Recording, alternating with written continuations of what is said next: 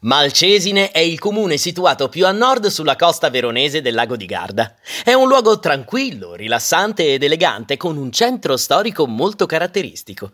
Non è facile purtroppo trovare un parcheggio per i camper, ma possiamo fermarci in un punto di sosta in una località vicina, per poi visitare questa perla del Garda arrivando in bici, in modo da goderci le meraviglie paesaggistiche che offre. In alternativa ci sono due campeggi nelle frazioni di Navene e Cassone. Qui in particolare troviamo un camping un po' arroccato con piazzole a terrazze distanti solo un chilometro dal centro.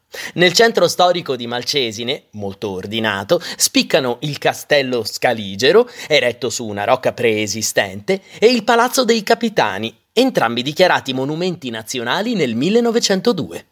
L'ex palazzina di guardia all'interno del castello oggi ospita il Museo di Storia Naturale del Baldo e del Garda.